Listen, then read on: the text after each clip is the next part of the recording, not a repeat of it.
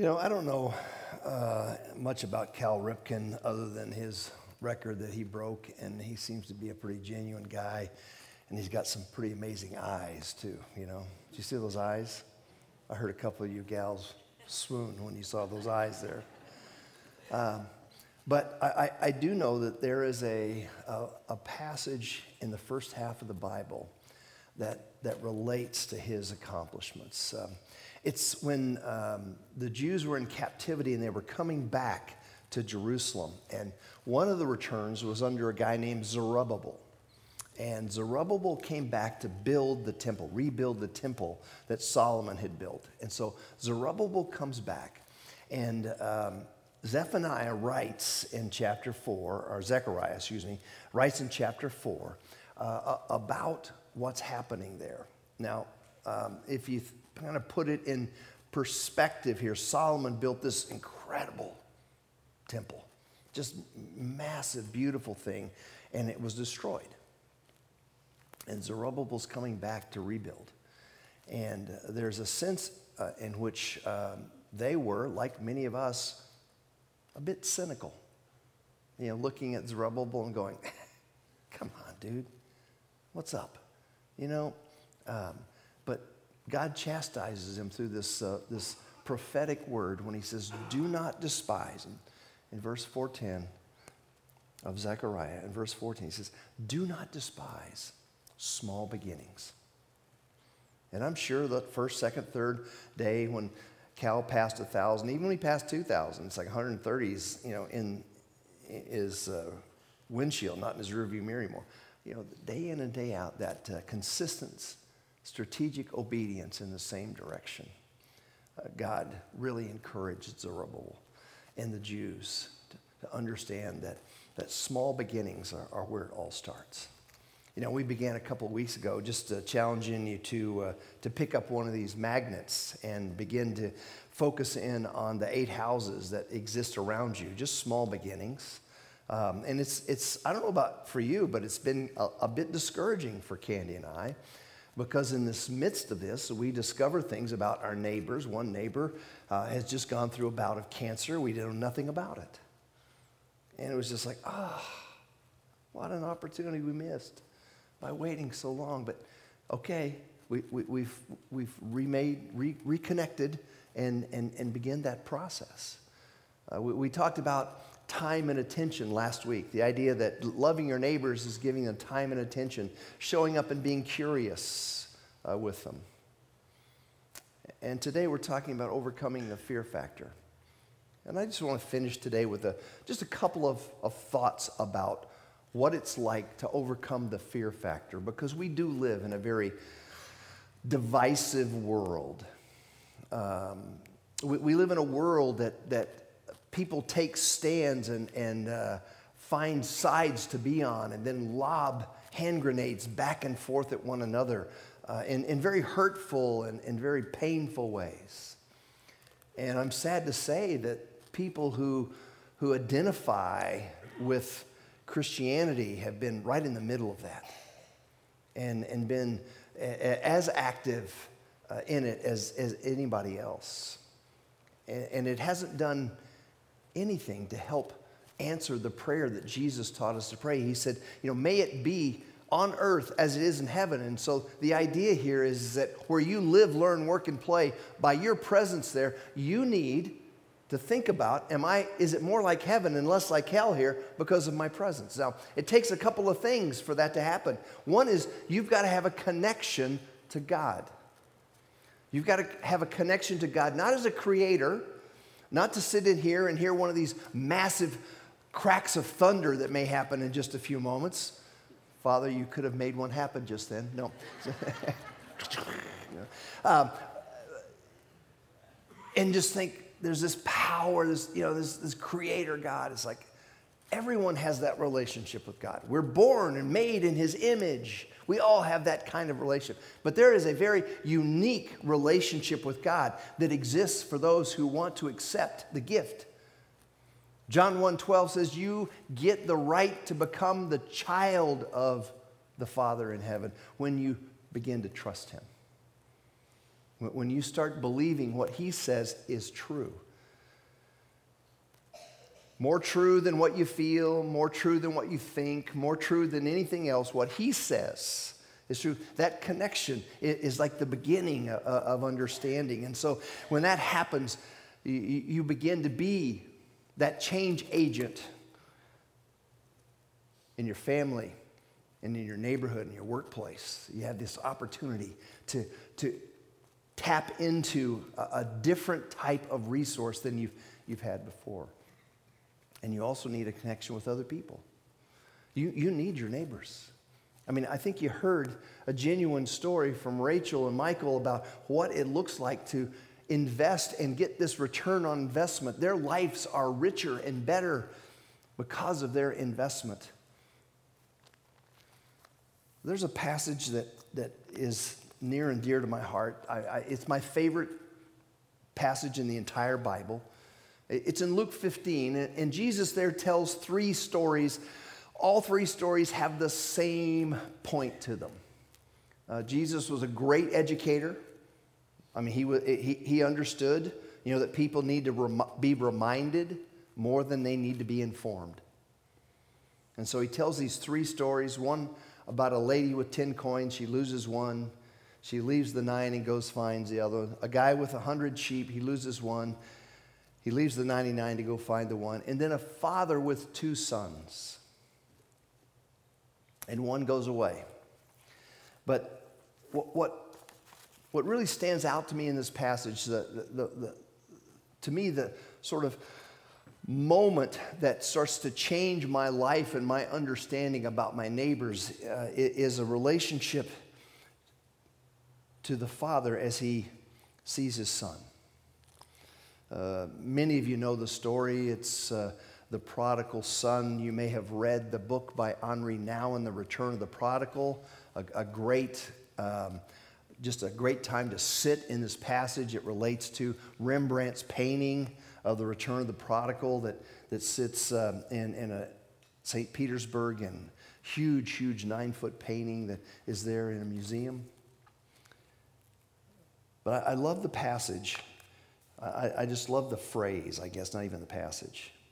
Um, in verse 20, uh, first we, we, we, tells us that the, the son came to his senses and started to go back to his father. The son had gone off and spent his father's wealth that he'd given to him and screwed it up and just really pissed away his entire life.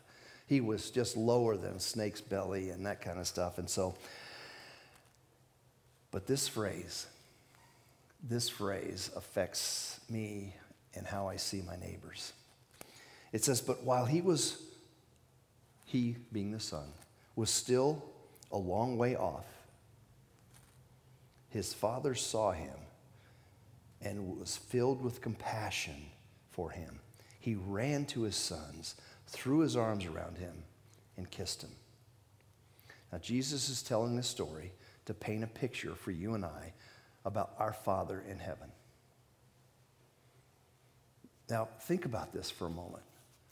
If you've ever had a child that's left, or you've ever had a broken relationship with anyone and they've gone away, um, and, and it's been repaired, um, were you waiting around for that relationship to be repaired?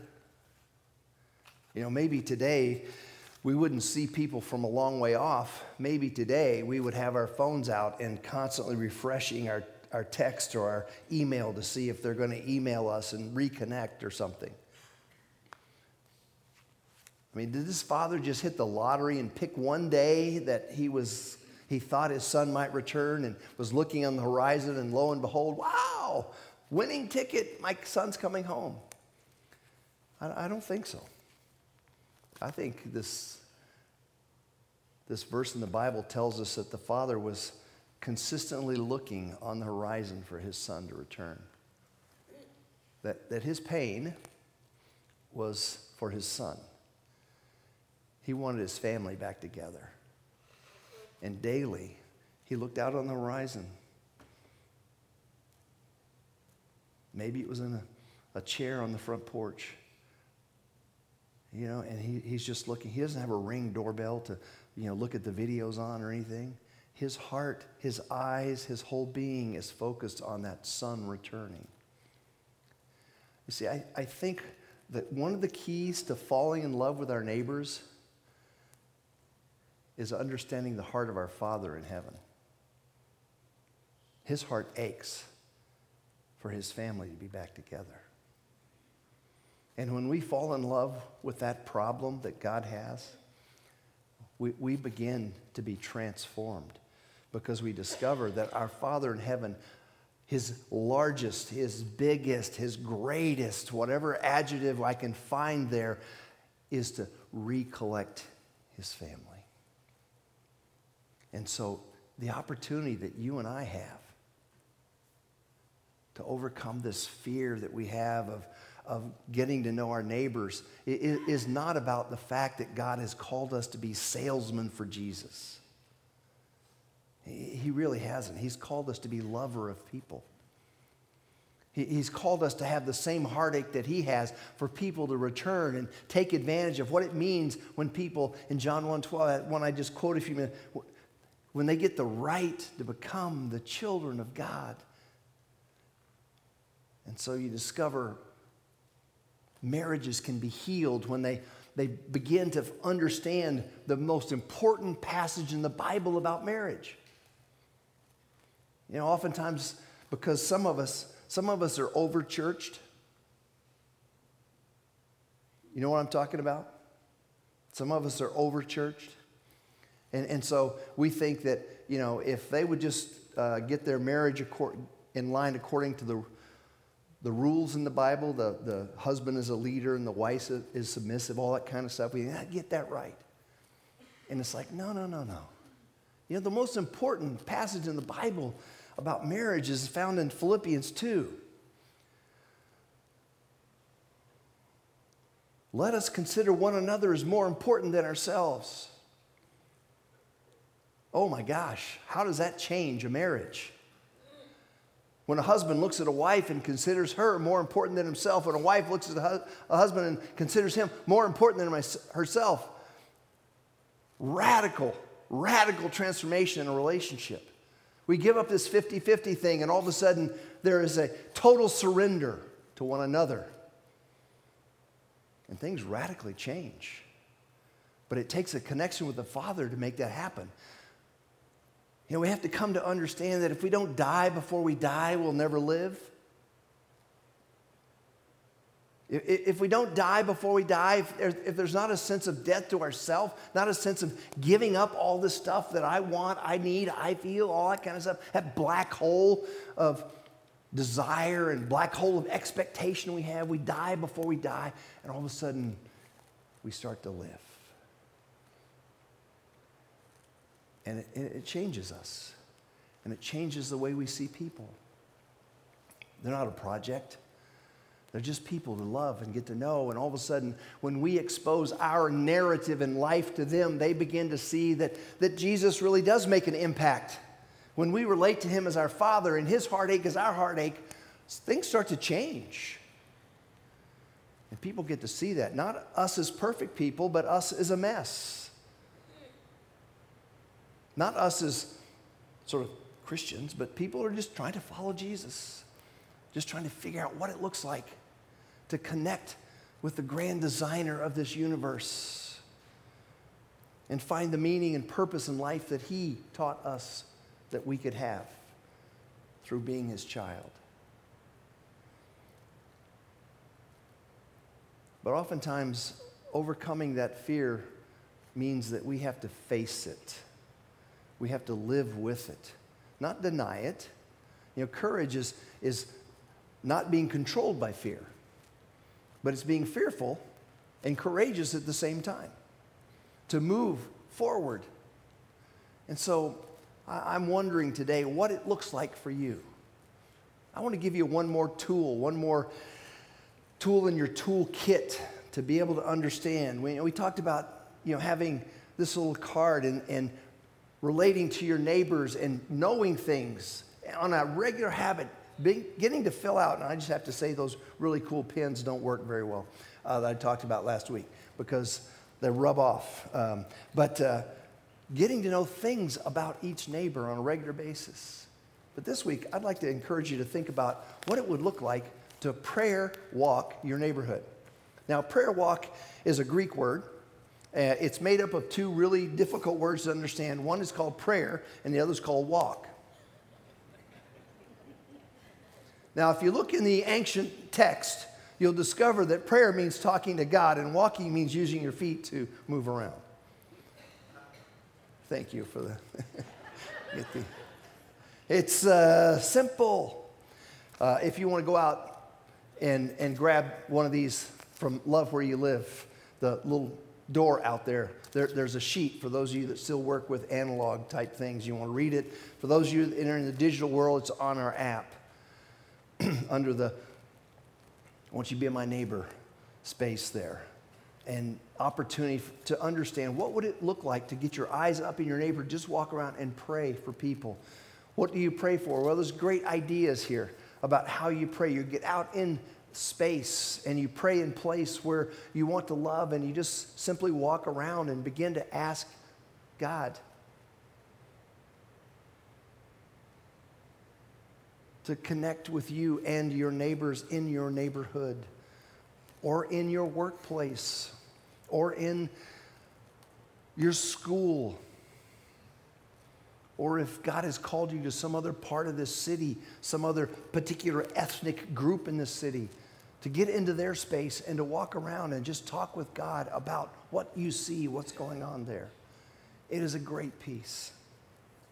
For those of you that want to another piece for your neighborhood. If you've not seen blesseveryhome.com, blesseveryhome.com. I think Rob mentioned it the first week. As you begin to look at that website, it just becomes a, a way to engage your neighbors and to pray for them by name and ask God to bring heaven to earth in their lives. It's what He's called us to do. It's why He has drawn us into His family so that we can go find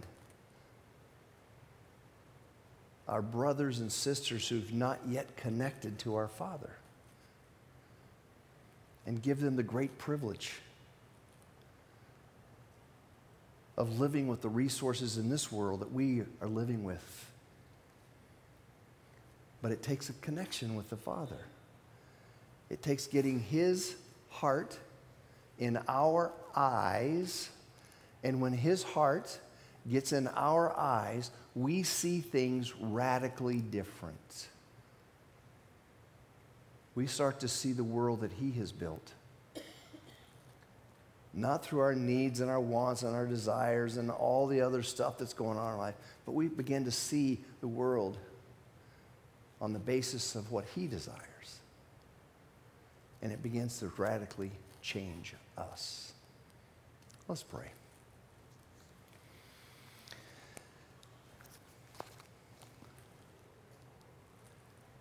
What a great privilege to call you Father.